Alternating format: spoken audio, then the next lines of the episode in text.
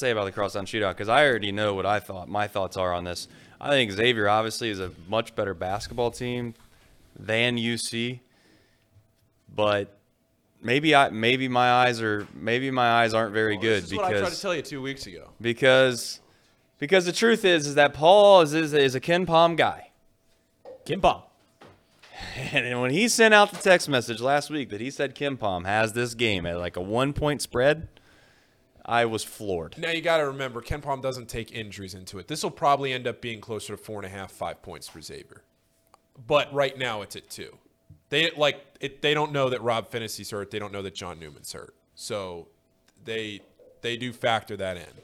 But yeah, it'll probably end up like where we were talking about. Oh, nine, eight, nine. No, it'll probably. My guess is on Friday when it opens, it'll be somewhere in the four and a half, five range. That would be my guess. Because last year, uh, I had Mo Egger on, on the rebound rundown today, and he made a great point, which I didn't remember. Um, Xavier was at home last year with a much better team. What are you worried about? And- what what what Well, what, what was gonna- number what number comes out? Are you worried if it's at two or one or or five? I would say anything below three, I would Okay. be worried. If you, if you get up toward because this and that's what I was gonna say. Xavier was at six last year at home with a significantly better team. Yeah, and they won that by twenty. So it's a rivalry game, and and you know I think if it's if it's around six or seven, that's probably the right Sure. number in I a game like this at UC. I think six or seven is probably the right number. I thought Paul was gonna say it. I thought he was getting ready to throw throw the record books right out the window. Oh, Love Oh it. no, I'm, Just I'm take the re- saving in the that for rivalry Saturday. game. I'm hoping I see Tony on Saturday. You He gotta told me throw on- it out the window. He told me last Saturday. I, Tony was at the at the Xavier West Virginia game. I ran into him, and uh, I was like, "Yeah, are you gonna be there next week?" I'm, I'm hoping. hoping Tony Pike, for those that don't know. Yeah. But the, well, the reason I brought this this topic in here was I was intrigued by what Wes said about you know obviously Tom brought it up. You guys talked about it and off the bench to to some extent, but I just want to throw my two cents in. He and he said that this rivalry game has more passion. I don't know the exact adjective that he gave to describe it, but essentially lofting it above Duke UNC. And you brought up the point like they play one time. It means so much to these teams. But one point that I thought is, do you think that this game is elevated here in town? Because this, like, unfortunately, is the biggest game of the year for these two for these two programs. Like Duke UNC, they've got bigger bigger fish to fry towards the end of the year. They're playing for national championships. Xavier UC haven't been doing that. So this uh, essentially is the big the big hoopla of the season. I- see where you're coming with that, but I think both programs have evolved to a point now where they're not where that's not necessary. I, maybe they're not playing for a national champ. Like neither neither one of these teams Sure. are national championship caliber teams. But if you think back a few years ago to those teams with like Gary Clark and Trevon Bluiett when those shootouts were going on, like, those were some good teams that like Yeah, in, top 10 20, in 2018, if UC doesn't choke that away against Kansas State, or uh, sorry, against Nevada, they would have played Kansas State. That was a shoe in UC Final Four in 2018 that didn't happen. And for Xavier, if they if JP doesn't if JP Macura doesn't get a phantom foul for his fifth foul, they might go to a Final Four that year. So there is there is I think an elevated level of expectations for both of these programs now. But I do see your point where I, I don't think this is both programs Super Bowl though. I really don't. I, what? You think You- that there's you- bigger you- you games mean for it- both these programs? Oh, absolutely. No. What? No. Not this year, Paul. I mean, I understand where you're going with that for a small extent. Like you're you're sitting here saying that you're sitting here saying that they have evolved as programs I mean, where a, there a win are over there are UConn means more to Xavier than a win over Cincinnati this year. You That's really- a wild take. You think that? I mean, I know that means That's more a- But to get into the us as a fan, but like well, that's I what we're want, talking about. Like as a, the fans care. But if you want Xavier to make the tournament, then this is just not catching a bad loss against a top seventy-five team. UConn's number four team in the computer polls in the country. Like if you're just if you're just a national person looking at this game, like if you take the rivalry out of it, But that's what we're saying is the rivalry means more here. oh yeah, I guess I don't know. No, I mean here's what I'll put this in a full scale perspective. I'm gonna give Wes uh, um, a little bit of credit by saying he has a bad memory than just saying he's lying. Uh, because I think that's part of it. Okay, you, you, you he's see, selling a program a little yeah, bit, right? you, UC fans, uh, they, they want to hear that, right? They, they that's something as a as a as a if you're if you're in this rivalry between Xavier and Cincinnati, the last thing you want to do is have a guy come on that's been a part of the UNC Duke rivalry before. Someone ask you a question about it, and you essentially even in, even if you don't mean it negatively, even if you insinuate that that rivalry is bigger than the one that you're currently in as the head coach of the University of Cincinnati Bearcats, is not a good look. So Wes knows what he's doing. He's not stupid, but he's lying, or he has a really bad memory of his of, of his whole situation back there with UNC Duke.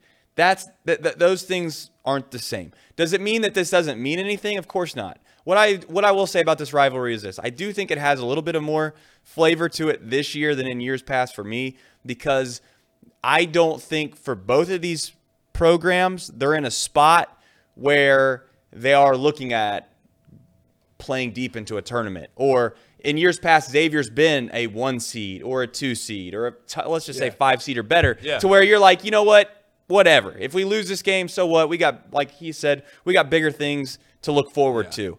I don't think that's the case for Cincinnati specifically. And I also would say Xavier's in a spot to where a good year, and you correct me if I'm wrong, is winning a single game in the NCAA tournament. I'd say so. So at the end of the day, you know, this is the game that everyone's going to point to for the rest of the year as a fan base, as a collection of people that live in this in this area.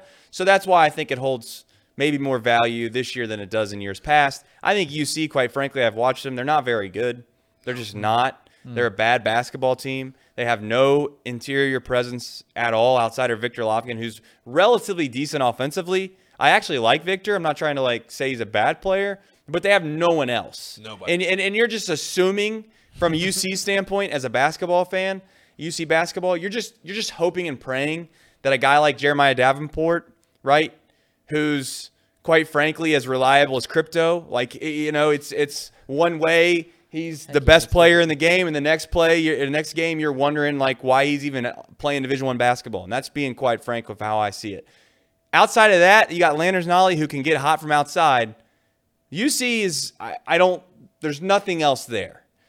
Xavier to me is a little more they, they just got a little more polish to him to my to my but that doesn't mean they'll win one specific game one single game you put it you put what is it 40 minutes on a clock Yeah. it doesn't matter who the best team is more more likely than not in a rivalry game if there's not one team that's significantly better so that's how i look at this And and the other thing too is that there's not a single player in this game that has played in front of a full crowd at Fifth Third, and there isn't a coach like Sean Miller was there back before it was renovated. You know, way back in the mm-hmm. old days, and he won his last shootout at Fifth Third. But not there is not a single player on either roster that was there to play in a game in 2018. So you're going to get that part of it too, where it's maybe a new type of environment. But this game is way more important for UC's resume to win than it is for Xavier's more not to lose. And this is also like I've seen some people talking about Xavier winning this game and, and like UC's a top 75 team. They're not great, but they're not terrible. Like they'll probably end up being a quad 2 potentially a I don't want to say quad 1 game, but like they'll kind of what's uc's best win this year best win. best win w-i-n They give me that one I mean- paul let's stop sitting here bringing up i mean rank- yeah yeah they're- ranking ranking wise, you like you just wanted objective? It's Bryant on Sunday. okay there we go and they're 181. I'll say that, that's my point Yeah. like Well, going back, going back to what we were talking about the the spread things about at what point because we, we put a lot of weight on spreads in this on this show, yeah and remember the spreads that UC had earlier on in the year where they were three point dogs against Ohio State and they lose by forty. They were six point dogs, seven Yeah. point dogs against Arizona, and they, they needed twelve points in the final fifty seconds. Is Vegas like the Jags of the NFL last year, where Vegas Right, just I just- like they they just keep they just out. keep giving this team respect, and every week you bet on the Jags. It's like the Jags are gonna hit, and then lo and behold, the Jags come out week 17 of the NFL season, baby, and they just put it on the Colts. And if you lose money on them for six straight weeks, you finally feel vindicated. You're like, yes, we got one. Is I'll say so. that gonna be UC this year? might, might be. So what what are your thoughts? Well, I well, I just I was gonna say this real quick. Seth Pryor is talking about Kentucky Louisville rivalry on a big scale. If if Kentucky loses to Louisville this year, like Coach Calipari is fired before he leaves the building. Yeah, right? do you think he's fired on the spot? Yeah. like he's like fired on the floor, like Yeah. like what's Like his name uh, was Herm. Edwards? Yeah, Herm Yeah. Edwards was this year, like Yeah. fired on the floor. Right. Like I they- mean, that gen- genuinely, everyone think that's an overreaction. We're be trying to be funny on the show. That's the 100% truth. and, and I'd want them to like make a like a scene out of it. Like if he's got a clipboard up there, like snap it in half and like toss it on the floor. Like get out of here. Like I want them to make a big scene out of it. Louisville started the season ranked 91st. They're now 211th. Tough. 211. Yeah, they're bad.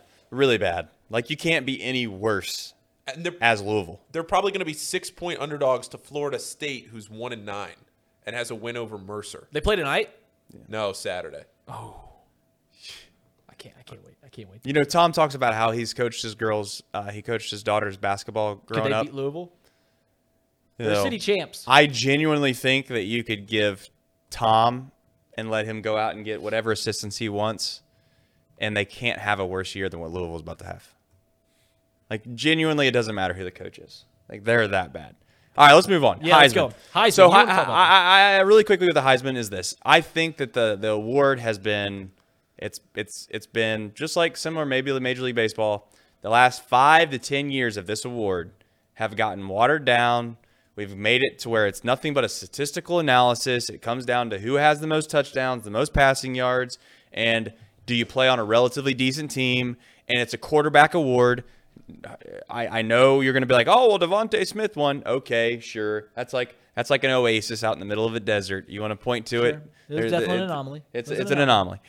When was the last I- running back I- to win? I just don't like the award anymore. It's not even like enjoyable to, to, to, to even think about who's the Heisman because you genuinely have not had the best players in the country on the Heisman ballot for years now. You you made It a was Mark point on Mark Ingram, by the way. Mark Ingram. Yeah. So that was a decade ago.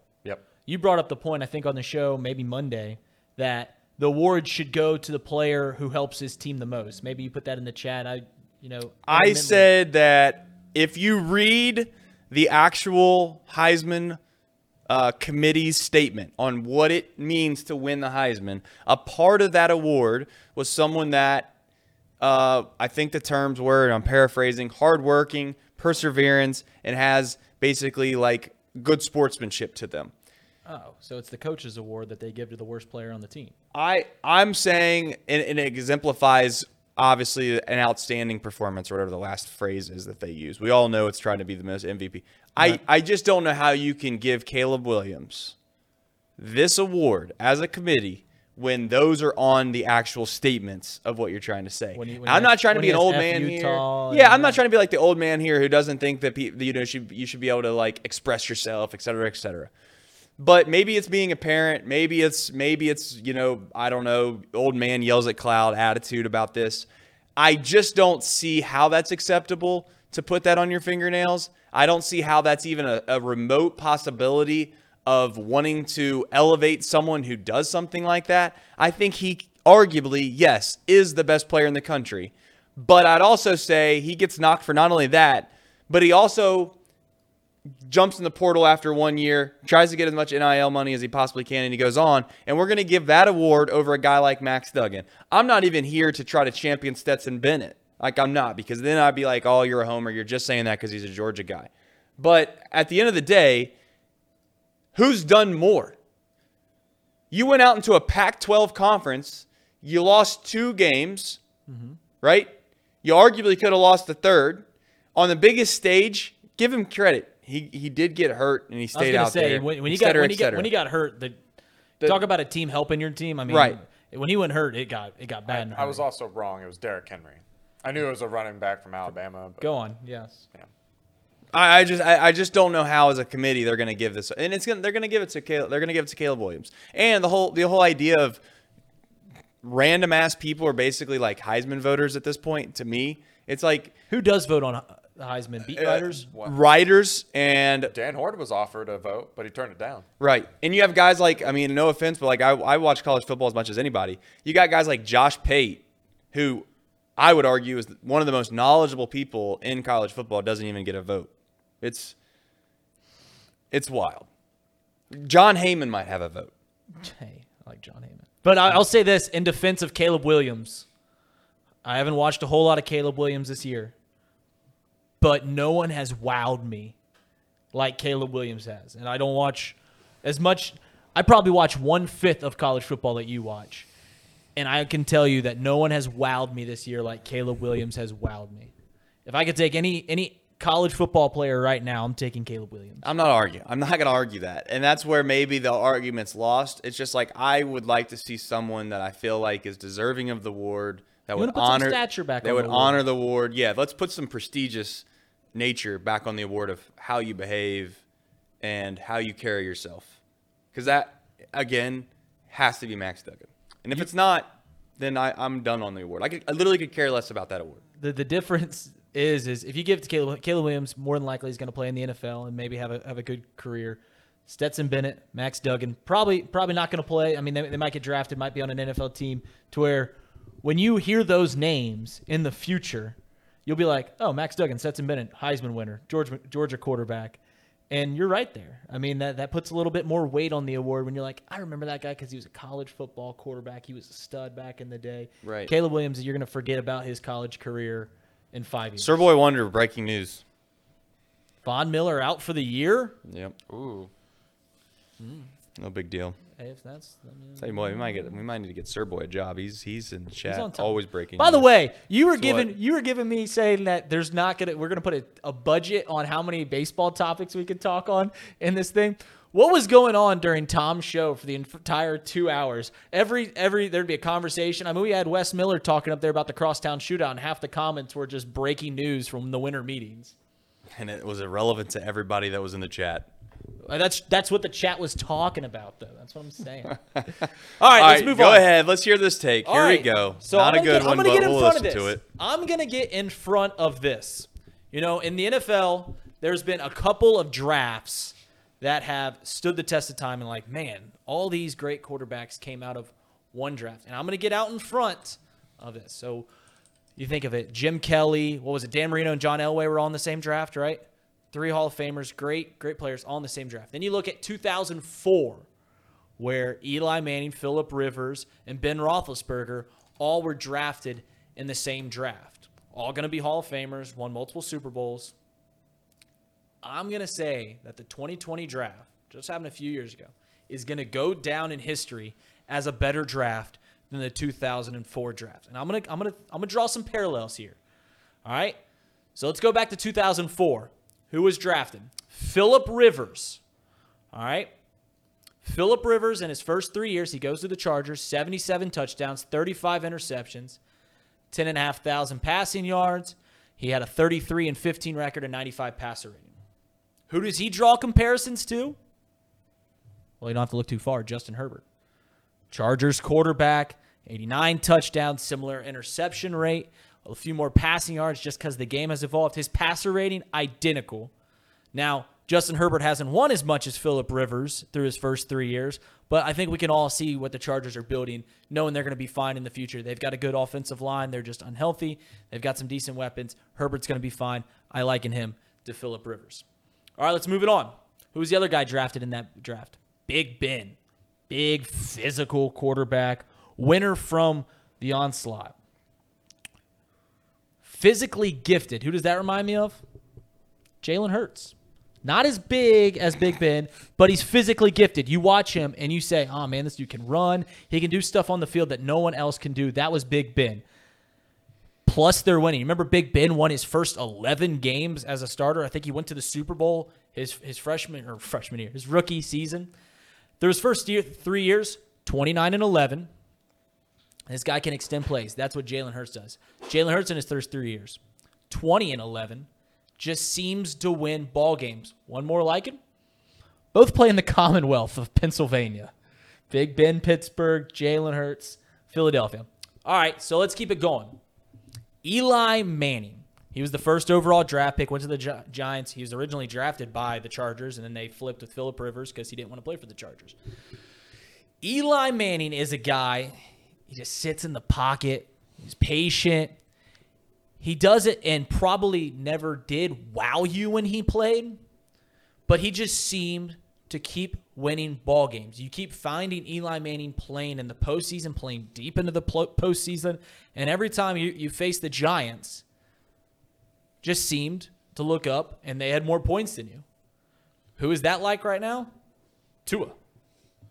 The Dolphins just keep winning games when he goes on out there. I know they had a bad game this past weekend, but it just seems that this, you know, patient quarterback that never wows you, just sits in the pocket, is incredibly accurate, just continues to win games. And what puts 2020 draft class over the 2004 draft class?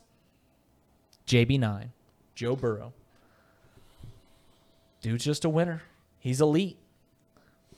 And I know I'm riding high after seeing them beat the Titans and the Chiefs back to back weeks.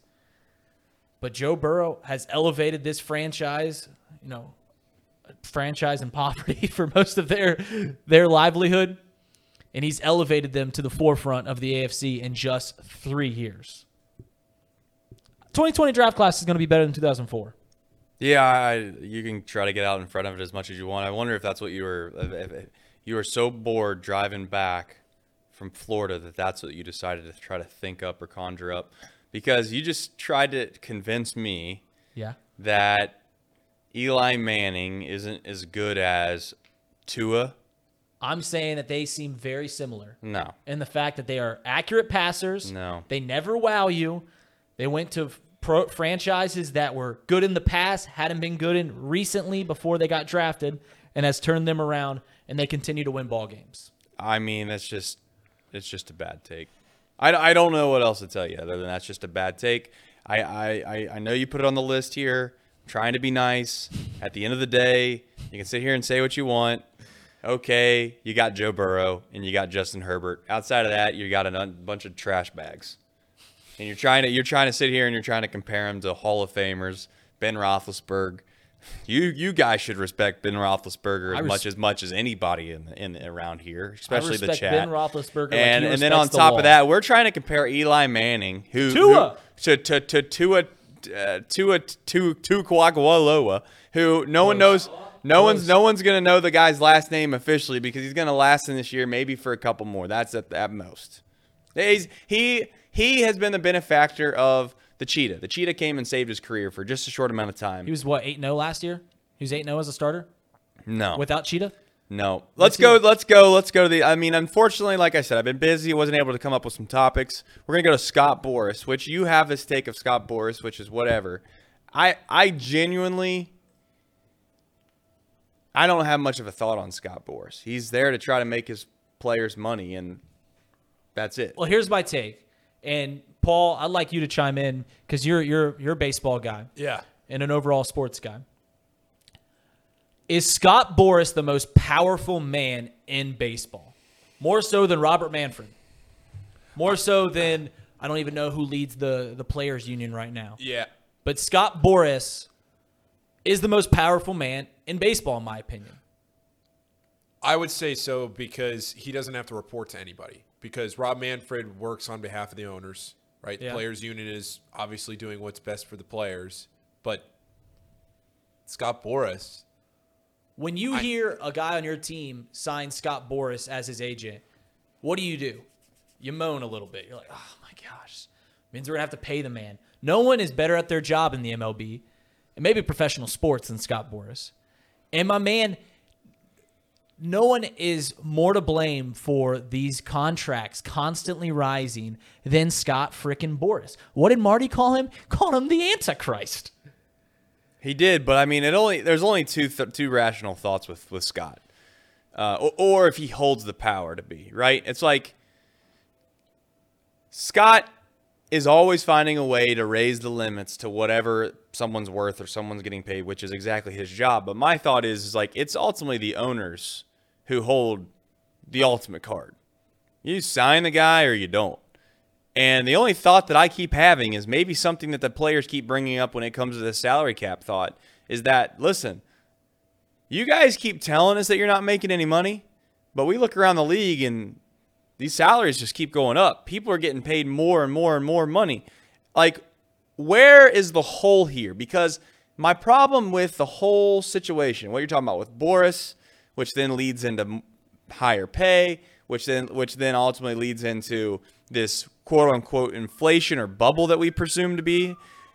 At what point does that bubble burst? Because where is all this money coming from?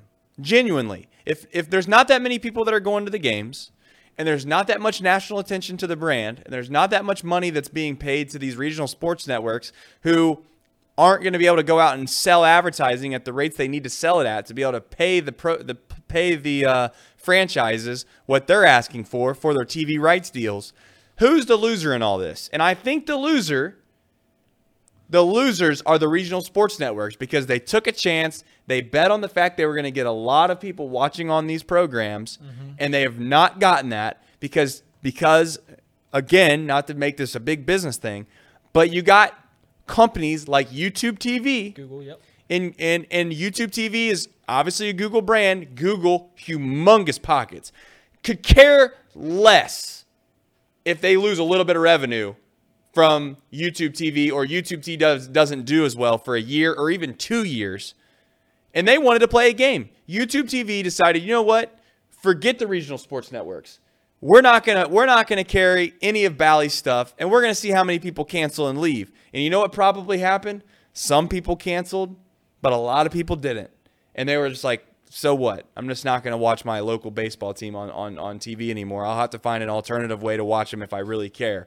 And the truth is, is that that, that is who holds the ultimate card at the end of the day is the, the TV networks. In every league around the country, you look at the TV networks, they're the ones that spur whether or not that league is doing well or not doing well because they ultimately are the ones that are paying the owners. The fans anymore, they're not paying the owners. We're not going to that many games anymore, quite frankly. Right. And the only thing that we all do, and we're all doing it on here, is we watch screens a lot. We watch screens all day long. And if those numbers don't add up to be enough money to pay these franchises what they need to get paid to pay the salaries, forget it. And that bubble is either it's not it's not just going to burst, but I think what will end up happening is these regional sports networks are going to go under, or they're going to have to renegotiate these deals with these franchises, and these franchises are going to have a lot less income than they thought they would have. I know I just went on a huge monologue right there, but that's the whole problem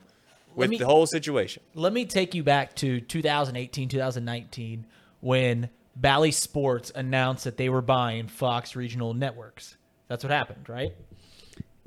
They thought in their mind, they saw the books probably and said, "Listen, we're just getting screwed on these on these streaming services.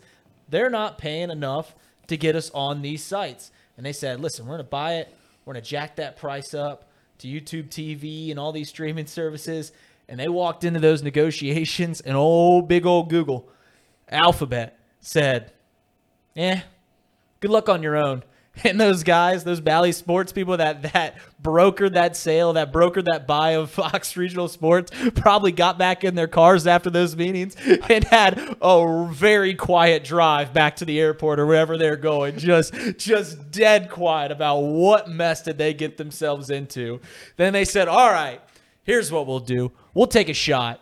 We'll make our own app. We'll have people subscribe to us." We'll wait for opening day. And then the opening day numbers came around, and whoever was championing that buy, let's go buy Fox Regional Sports, is sitting very quiet, drinking heavily on opening day, just like, what the hell did we get into? No, Because they're trying to sell it now, three years later. they're in bad shape. It, that that that's ultimately what will end up happening. So let's jump into the MLB uh, off season really Okay. quickly. You think it's the best? I actually think it might be the best because it's just wild. It's all over the place. Um, let's get into something really quickly with the Reds. We had this little bit of a debate out there. I want to know what the chat thinks. I don't want to. I don't want to sign a single player. I really don't. Unless unless the single mission of signing that player is to flip them at the trade deadline, which is possible. Yeah. You could go Billy Beane style. You could call up the owner and say, "Listen, I, I got a I got a deal for you. I'm gonna sign him myself, but when I flip and I turn him around and I sell him for more money at the deadline than he's worth, and I keep the money." And then obviously that's when the owner was like, "All right, fine, you can buy him." Um, but I just don't, from a Reds perspective, I don't want to Mike. Obviously, Mike Minor's a is Oh, a slam dunk. man. The the one the one that that's been brought up multiple times is if Andrew McCutchen is signed by the Reds, I just I knew What I was. about a go- I- short year, one year deal? I don't want it. Can we at least set the culture, the expectations within the franchise of saying, you know what, we're going to build from within, we're going to draft well, we're going to develop well, and when the trade deadline comes around, when it means that we're a part of something that could be special, we'll spend our money then. Until then, forget it. Do the do the Reds have any chance of winning more than 75 games next year? No. I mean, no. So what are we doing? Why is it even a hint that we're going to get Andrew McCutchen? Yeah, you're. Well, they got to sign somebody to No, we get don't. fans in the seats. No, I'm not saying that. I, I, I know what you're saying. I'm saying the ownership. It's, this is the same deal that we've been doing for years. You got to sign somebody to get at least some kind of excitement going. I don't think you do though. I'm with you. I'm saying from their perspective, they're sitting there thinking, "Oh, we got to do something to get a few season tickets back." You think But- so? Kutch, get him. Get. That's former what they're doing. MVP decade ago, around the same time Mark Ingram was winning the Heisman. Yeah, he was good one time. I just Sign don't. up. I Guaranteed. It that's what they're depends. I it depends hope- on the length of the deal. So let me let me. You say flipping people. Yeah. What if you get Andrew McCutchen on an eight million dollar deal, one year, no. and you're saying it's not going to hurt the bu- pockets, but maybe he could he could be worth I don't know, hit 15, 17 home runs, and at at the deadline you get somebody and you get a you get a mid level prospect to to come over to your farm system. Is that worth it? That's that's. I, I, I get what you're getting at. That's All I'm saying scenario. is this: the, it's, it's more or less, it's more or less a, a shift in focus and a culture standpoint with the Res and Krall and the management.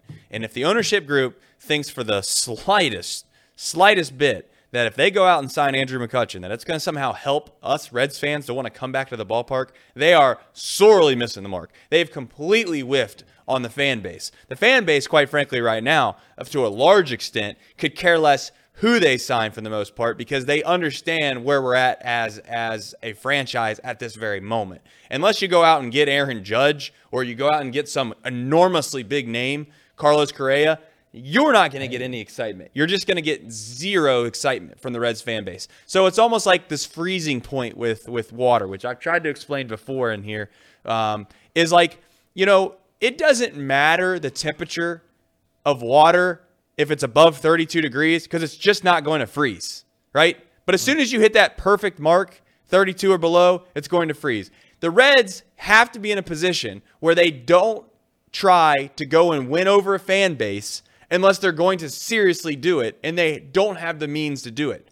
They can't possibly do it. So let's just focus on the farm system. Let's focus on trying to get some of these younger guys up into the up into the system, up in up in Major League Baseball experience, and get us excited over that. I'm not saying you need to rush Elly De La Cruz to the big leagues, but sure, I sure as hell know one thing: he's going to sell tickets as much as Andrew McCutchen will. I also know that if you get a McLain in there and you promote the fact that you got these young guys, you have to start there. And if we start to try to think that we're going to win over fans by buying these these guys that are retreads, Cincinnati has this weird thing with retreads, man. I don't understand it. It's What? like, What do you mean? Oh, Like- we, we, you know, we, we love, uh, we love going and getting, uh, and I know I'm going to bring up some, I'm to bring up some really, some people like, uh, Ryan Ludwick. We'll go get that guy. We'll try to get Brandon Phillips. That worked out beautifully, by the way. Yes, sometimes they work out. We'll go get a Scooter Gennett when he's hit uh, a Brandon 200 Phillips was for a, was a five years. retread. Brandon Phillips struggled. I'm, I, he wasn't a superstar when he came to Cincinnati. I mean, we don't we we've gone and gotten we've we've gone and gotten a few superstars, right? You could argue, obviously, the Griffey situation and all that. I'm but what I'm trying to explain is is that at the end of the day, we aren't interested as a fan base in getting anybody that is meaningful to this specific season. If you think you can flip them, great. But if you think that you need to go get guys to get the Reds fans excited for this season, no. Like it's it's maybe I'm being too pessimistic about it, What's but I just want to focus on the future. Can we just focus on the future? Well, then what's the like like map out the blueprint? So I'll take you back to me being a Cubs fan. The blueprint for the Cubs a decade ago was to draft hitting, develop hitters. Yeah, Don. One- Let's bring back Tucker Barnhart. Sorry to cut you off. That's what I'm talking about. Retreads. Just keep buying them up. But I'm saying is what is the Reds blueprint? So I'll, I'll tell you the Cubs blueprint a decade ago when they were rebuilding was draft draft hitters, and they were very successful at that. They were drafting hitters when everyone else was drafting pitchers. They were going against the grain. Then once it was time for those guys to make it to the MLB, they made a push for a big arm. They got veteran pitchers on the other side, and then one bat. So what is the blueprint for the Reds? Is it sign these pitchers when everyone else is getting these young athletic hitters? Do they go against the grain and get these long-term pitchers, Nick Lodolo, Hunter Greene, maybe even Graham Ashcraft, get these guys long-term, lock them up, and then when it becomes time, hopefully guys like Tyler Stephenson, Jonathan India continue to develop. You get an Elly De La Cruz that develops. Then you got your three core hitters, and then you supplement them with veteran pieces. Is that the blueprint? Like The I'm, blueprint- I'm asking, the- is what is the blueprint? The blueprint for me is to focus on the middle of the field, which we have not done as a Reds franchise in quite some time. We have a catcher. Catcher, shortstop, We have the pitchers. center fielder. We need to find. You tell me the last. I've said this before. What was the last great shortstop that the Reds have had? Yeah, it was 17 years ago. Barry Larkin. Barry Larkin. That's a real problem. Okay, you can say whatever you want about baseball, and yeah, it's a little different. It's very individualized. Yeah, they, that that a shortstop might not mean as much to a franchise as a quarterback would to to the NFL's franchises, but a shortstop's very important. You know what else is very important? A center fielder. When was the last time the Reds had a everyday center fielder that you knew was nails? You knew when you walked out there that that was a guy you could depend on. Cozart started in an All Star game, but you, there hasn't been one. Hasn't been one. And that's my main priority. Make that a focus. Stop getting lost in the idea that, you know, and again, I love Joey Votto as much as anyone. We signed him long term, sure. So what? You could say whether or not he deserved that contract, but I think I've come to realize that as a small market teams, you focus on the middle of the field and you try to make that as good as you possibly can. There's always going to be a first baseman that can hit that's just lingering out there somewhere. There's always going to be a third baseman that can probably produce at the plate and be a little bit of a liability defensively. Yeah, You can, you can get those guys. Those guys are, are relatively affordable. And you can also say say the same thing about outfielders in general. My main problem with the Reds is is that we sit around and we act like and again, I'm not trying to crush these guys because they're probably good-hearted people and they probably love their time in Cincinnati. But we sit around and we act like Kyle Farmer is going to be a big-time difference maker and lead us to the World Series. We sit around and act like a guy like Tucker Barnhart who can't hit uh, his way out of a paper bag is going to be a way is going to be a, a, a centerpiece on a on a championship team. We act like guys like Drew Stubbs and Nick Senzel and these guys that are, that get hurt every other day. We we bring in Akiyama, we play him for ten days and then he leaves. Like I just don't understand what the direction of this franchise has been a part of in the last whatever 15 years. If we start to and we've started to make shortstop a priority, I give them all the credit in the world. Mm-hmm. I'm not against Nick Krall. All I'm saying is, is I'm tired of bringing in retreads and acting like everything's all right. You're polishing a turd. I'm sick and tired of hearing about how Tucker Barnhart was a huge loss. I'm sick and tired of hearing about how Kyle Farmer was a big loss. Do you watch baseball? Do you see what world championship teams look like? Isn't it so sobering when you watch the postseason and you see their lineups and you're like, oh my god, like we we aren't close. Yeah, I forgot. Billy Hamilton. We stuck around with Billy Hamilton for five years because the guy was fast. He could run fast. If you watch baseball, you realize Billy Hamilton was never going to be able to steal first base. He just wasn't. He was just this. And, and that's another thing the Reds have done an amazing marketing job. Give whoever's idea it is, and maybe they didn't do it on accident. I don't know. But we we tout these guys in the minor leagues, and that's some of my concern right now with with the Reds because I've heard about how great all these minor leaguers have been for years. Nick Senzel was going to be the dude. Drew Stubbs was going to be the dude. It's like Jay Bruce, honestly, around here had a great had a great Reds career. But if you talk to Cincinnati fans about Jay Bruce, you would have thought honestly he was Barry Bonds. But the way the way we act about him, I, I'm just think that we elevate all of these players in Cincinnati, and they're not as good as you think they are. They're just not that great. I got another question for you, and this is this. I I love Brandon Phillips as much as anybody, but Brandon Phillips and Matt Carpenter were very much of the same productive type of player. And one was flamboyant and one was similar to Ocho Cinco, and the Reds fan base loved him. And I'm not trying to crush Brandon Phillips, but what I'm saying is, is that we overvalue these guys. We act like they're significantly better than other players are.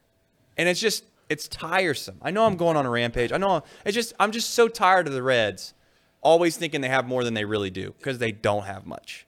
the thing about one guy that you brought up in your your rant, you brought up 30 points that I could touch on, but the one thing I'm thinking back to a few years ago. Nick Senzel was kind of a death blow to those teams, those Reds teams that were on the borderline of needing a pushover. You know what I'm saying? Yeah. When they were winning 84 games, if Nick distant- Senzel turns into a ball player, he pushes them over that edge into becoming a postseason team.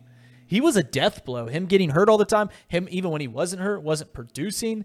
He was a big miss for the Reds. They put a lot of stock in him. Uh, go ahead. No, no, because I was going off on a little bit of a different tangent. So No, it's fine. I, Everett just brought up what we were going to do with Brandon Phillips. I, I, all I'm saying is that, is that at some point you don't you you do the you do the Patriots model is all I'm trying to say. And I know that as a fan and as a fan of a part of a fan base, you you might not like to hear this, but I feel like the Reds front office at times have catered to the fan base. They've signed guys that that that to extensions or they've tried to keep guys around that theoretically are fans. Like hell, you can't trade Scooter Gennett. This guy's a hustler. He's a ball player. You can't get rid of Ryan Freel. He's the heartbeat of this team. You can't get rid of Tucker Barnhart. Todd he's Flavor. the he's the Flavor guy. Like, no, they're just average at best. Major League Baseball players, maybe below average. Not selling Scooter Gennett at a high was So, anyways, was you have Hamilton. We will we'll Well, skip Wait, down. wait, I, Hamilton got, I got two things. I got to step out to do. I got to step out to do an interview here in, in, in just a second. So I want to say two things. Yeah. Little bit off, but one is that Willson Contreras just went to the Cardinals for five years. that physically hurts me. Okay. Physically hurts me. Second thing is that just in baseball as a whole, when I was at Xavier in West Virginia on Saturday, the crowd was on its feet almost the entire game. Great atmosphere. Yeah. I w- at one point I thought to myself, when was the last time I went to a Major League Baseball regular season game that mattered or that the fans were into or that anybody stood up for? That I was excited that you left the game and you were like, that was a really fun game. You've seen it in, in San Diego. LA's had a few of those. The Yankees this year. I mean, you see it every once in a while. But I can't remember. I Go to went Wrigley I they're went good. I went to the I went to the uh, Nationals and Dodgers in the playoffs, and I think 2016 that was the year that they played. Yeah. that's six going on seven years ago. By the time next baseball season goes on, that's the last time I was at any baseball game That mattered. that juiced. That was that was cool. I I went to the Reds game a couple years ago. They played the Cubs. It was Aquino's three home run game against Kyle Hendricks. It was the height of the Punisher. It was the height of that. I mean, I, gotta was at you, I was at uh, GAP was kind of juiced there. I was at uh I was at uh what's his name's no hitter, but like that's not like that was who's no hitter? Arrieta. Well, yeah, that was a different team. I know, but- but I'm saying like games that were like I know that's like for the uh, No, Cubs. but if you're you're trying, I'm trying you're to manufacture something here, and I got nothing. no, you're trying to. Basically, what it boils down to is basketball and football are more exciting than baseball. Yeah, but I'm and I that's just the mean problem when you're building the teams. base. Like, look at what's happening in San Diego. Like, look at what's happening in San Diego has been electric the last two years. Cardinals. Well, Cardinals why is that, get Paul? Cardinals. I know. I'm. It's not rocket science. I'm just saying. It made me sad as somebody that loves baseball. That I was like, I've been fired up at a baseball game in seven years. I'm gonna say You know why we're loud though. at a baseball game? Because I want my damn La Rosa's pizza on that 11 strikeout. That's why I stand up That- and cheer in the ninth there is a big cheer at, at the end of that. There's no doubt about that. I will say this. I I do think there is something to be said about the idea that when it does happen, and as a Reds fan, you have to believe that it will. That it's going to mean so much more. It's going to feel so much better than than than if it happened all the time, right? Like I don't know if Cardinal fans, which again, I don't know if Cardinal fans would ever be as jubilant and as excited as we will ever be as Reds fandom if the Reds were to make the World Series, or hell, even win the World Series, dare I say. I, I, I so I hold out hope there. It's like maybe, maybe when you're when you grow up poor and you don't have a whole lot of food on your plate sometimes as a kid, and you grow up and you finally taste a little bit of wealth, it just means more. Not to pull out an SEC pun, but it it just will it will feel so much better as Reds fandom if we get to that point. And I truly think we're closer than we think we are, as long as we don't screw this up. And when I say screw it up, I mean cave into the fan base and think that we're going to be able to win us back by just going out and getting Andrew McCutchen, which is laughable, but I'm saying it anyways. So one one last moment thing I'll take about taking flyers on on team on players as teams. Obviously, the Cubs took Cody Bellinger for seventeen and a half million, and I realized and I felt almost bad. I have a I have a thing shtick, whatever you want to call it, where I'm a heel to Reds fans. I, I like I like poking fun at them. I felt genuinely a little bad when I realized that the Reds literally could not do things like the Cubs did last night, getting Cody Bellinger, because they don't have seventeen million dollars to just like be like, yeah, let's see if this works out. They don't. They can't do that. No, they can't miss. You can't, they can't. They can't miss on the retreads that you keep talking. If they're going to try to give a guy, a, they can't do reclamation projects at, at all. They can't get anybody that was good at one point that could still is still young enough, still youthful enough, still at the prime, and say, "Hey, we'll give a shot at you." They can't do that because they can't miss. They can't expend money on these ec- reclamation projects. They got to do either they got to spend money on homegrown people to keep them around, or they have to have a surefire thing. And that's where the Reds are find themselves in the predicament that they are today. They missed on the surefires, the big the big spin-ins. At the end of the day, the best PR for the Reds is to win. And the way to win, in my opinion, is like I said before focus on your young talent crop that you have, try to develop it, continue to continue to, to, to invest into any kind of trade pieces you possibly could have for 2025 and moving forward. It's that simple. Trace, have you ever had a Sky Rosa? I've not, but it sounds terrible. It is delicious. Get one next time. You need to get Cam one. You need to get Grayson one. Get yourself a What nice. what I know this sounds terrible, and I'm gonna You don't make- know what it is, do you? It's obviously Skyline and La Rosas. What do they do with what? What, what are we looking at here? You literally take yourself pepperoni slice of za, and then you get a coney, and you put it quite literally just on the pizza, fold it up, and eat it all in one bite. Got to got to get everything in one bite: the chili, the bun, the hot dog, the pizza, the bread. Now that sounds disgusting, but if you found out that Richard's Pizza was selling a Skyline pizza where they put like Skyline chili underneath the cheese on the pizza, you wouldn't think that sounds absolutely disgusting. You'd think that sound all right. Sounds like a heart attack. I don't Just know. try it. I mean, try I'll, I'll try. I'll try almost anything to be honest with you. Um. All right, so I just had a little small cherry on top to, to round out the show. I was looking for, for stuff, and I remember. So I was I woke up today, and I've been I've been bringing this for a while. Trace, I've been telling you this for three years now, whether you realize this, and I think you've never believed me once about this. Off 747, there was a little town named after yeah, my I know where you're going with this. Mousetown. And I get a DM today from WMOH Newswire. I get two different messages. I went back to um, the bathroom earlier, and Bailey Osborne pulls me aside, like, Reid, did you see this? Did you see this?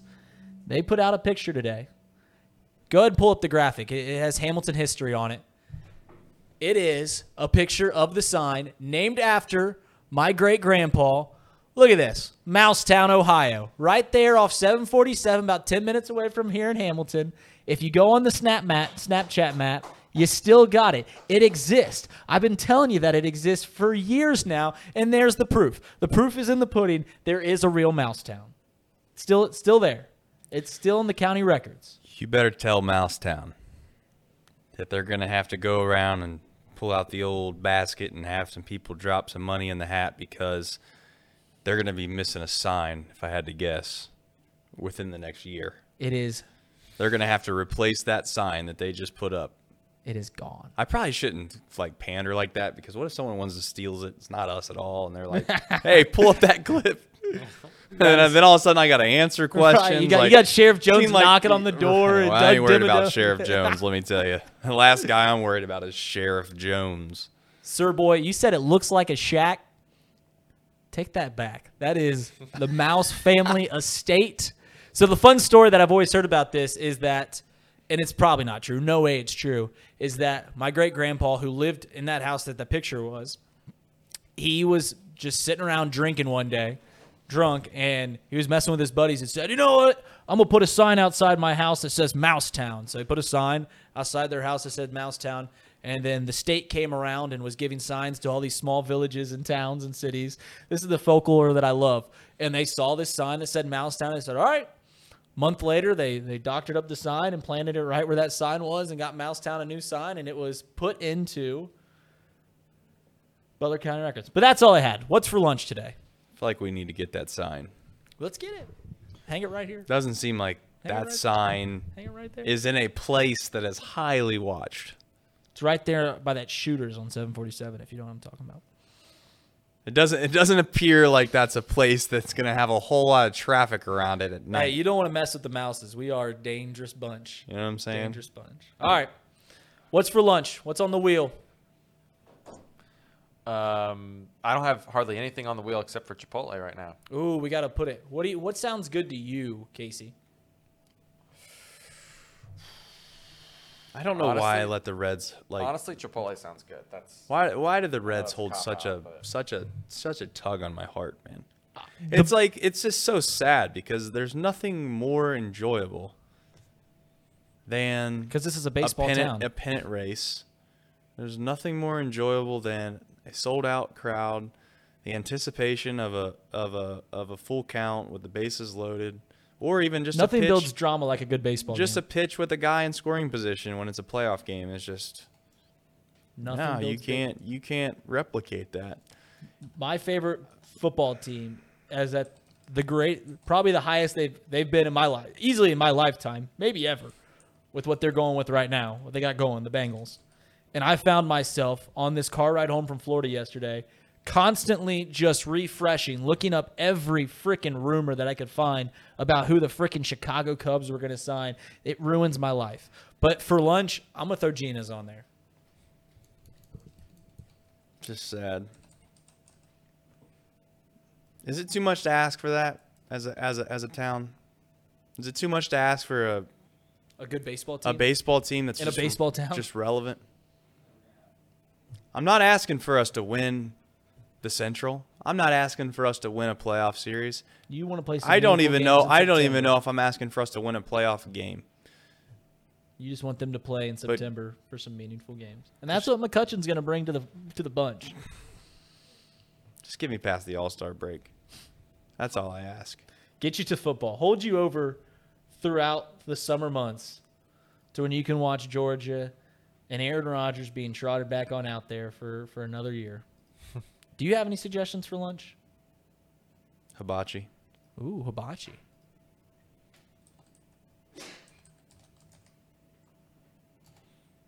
anything else. By the way, chat, can we talk about something?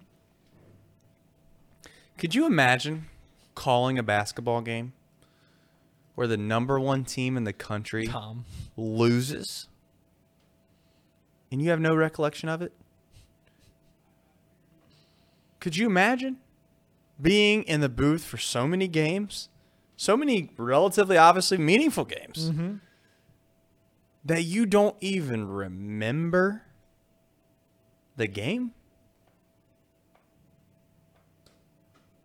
Is that wild chat or not? like he just well he might not have done it. He said i don't know if i was there or not. I think i was. I don't even know. But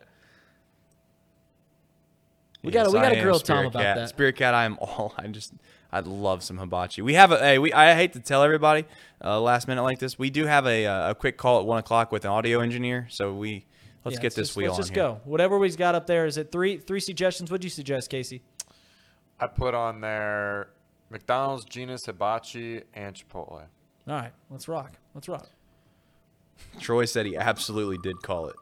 I mean, that's my point. Wild. That's just so wild to me, man. Ah, that's a tough that's Gina's tough. is out. I I just I can't imagine that. do you remember every high school basketball game you've called No, but if I called the state championship game, I, I remember it. ooh we got a good we got two good ones up there What we got? Oh, there's only one winner here. Come on. Come on. did you spell hibachi right Come on. Doesn't hibachi? matter. It doesn't matter. Give it to me. Golly, that's terrible. we terrible. didn't we didn't do multiple things we knew it was going to be chipotle Well, we figured out the other day when you were gone that we think it's real. All I'll, right. I'll do it. I'll do it. He's gonna times do it to- until he gets. He's gonna do it until he gets the result we want. Oh my There gosh! it's- Oh, all right, we got to stick okay. with Chipotle. Chipotle. All right. Selective memory. That's three Alan out of says. five. That's that's that's probably more and more. He just keeps That's spinning probably it. incredibly He true. He just keeps spinning it. and It just keeps ending up Chipotle. Guys, it was nice to be back in the seat. Wasn't It was. It was. It was some things moving and grooving here at Chatterbox. Again, we have a good amount of viewership as always. Um, towards the end of the show, we can't thank you enough. We appreciate you. Yeah. Uh, we will be back Friday, better than ever. Probably breaking down a little bit of that UC Xavier game. They call it the Crosstown Shootout around here. Um, I Big Bengals game Just- this weekend too. is there is the big yeah. I guess they're playing the Browns. That's a big game. State is there anything worse? Is there anything worse than the middle of July?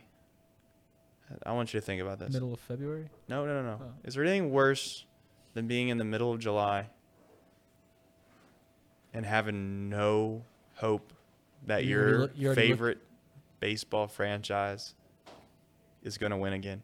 Already No. looking forward to uh, football season. No, there's not. And all I'm asking, I'm just asking from the bottom of my heart, can we figure it out down there on Joe Nuxhall Way? Can we figure it out? Can we just figure it out? Starts with Kutch. Thanks. We'll guys. be back Friday. See ya. See you, everybody.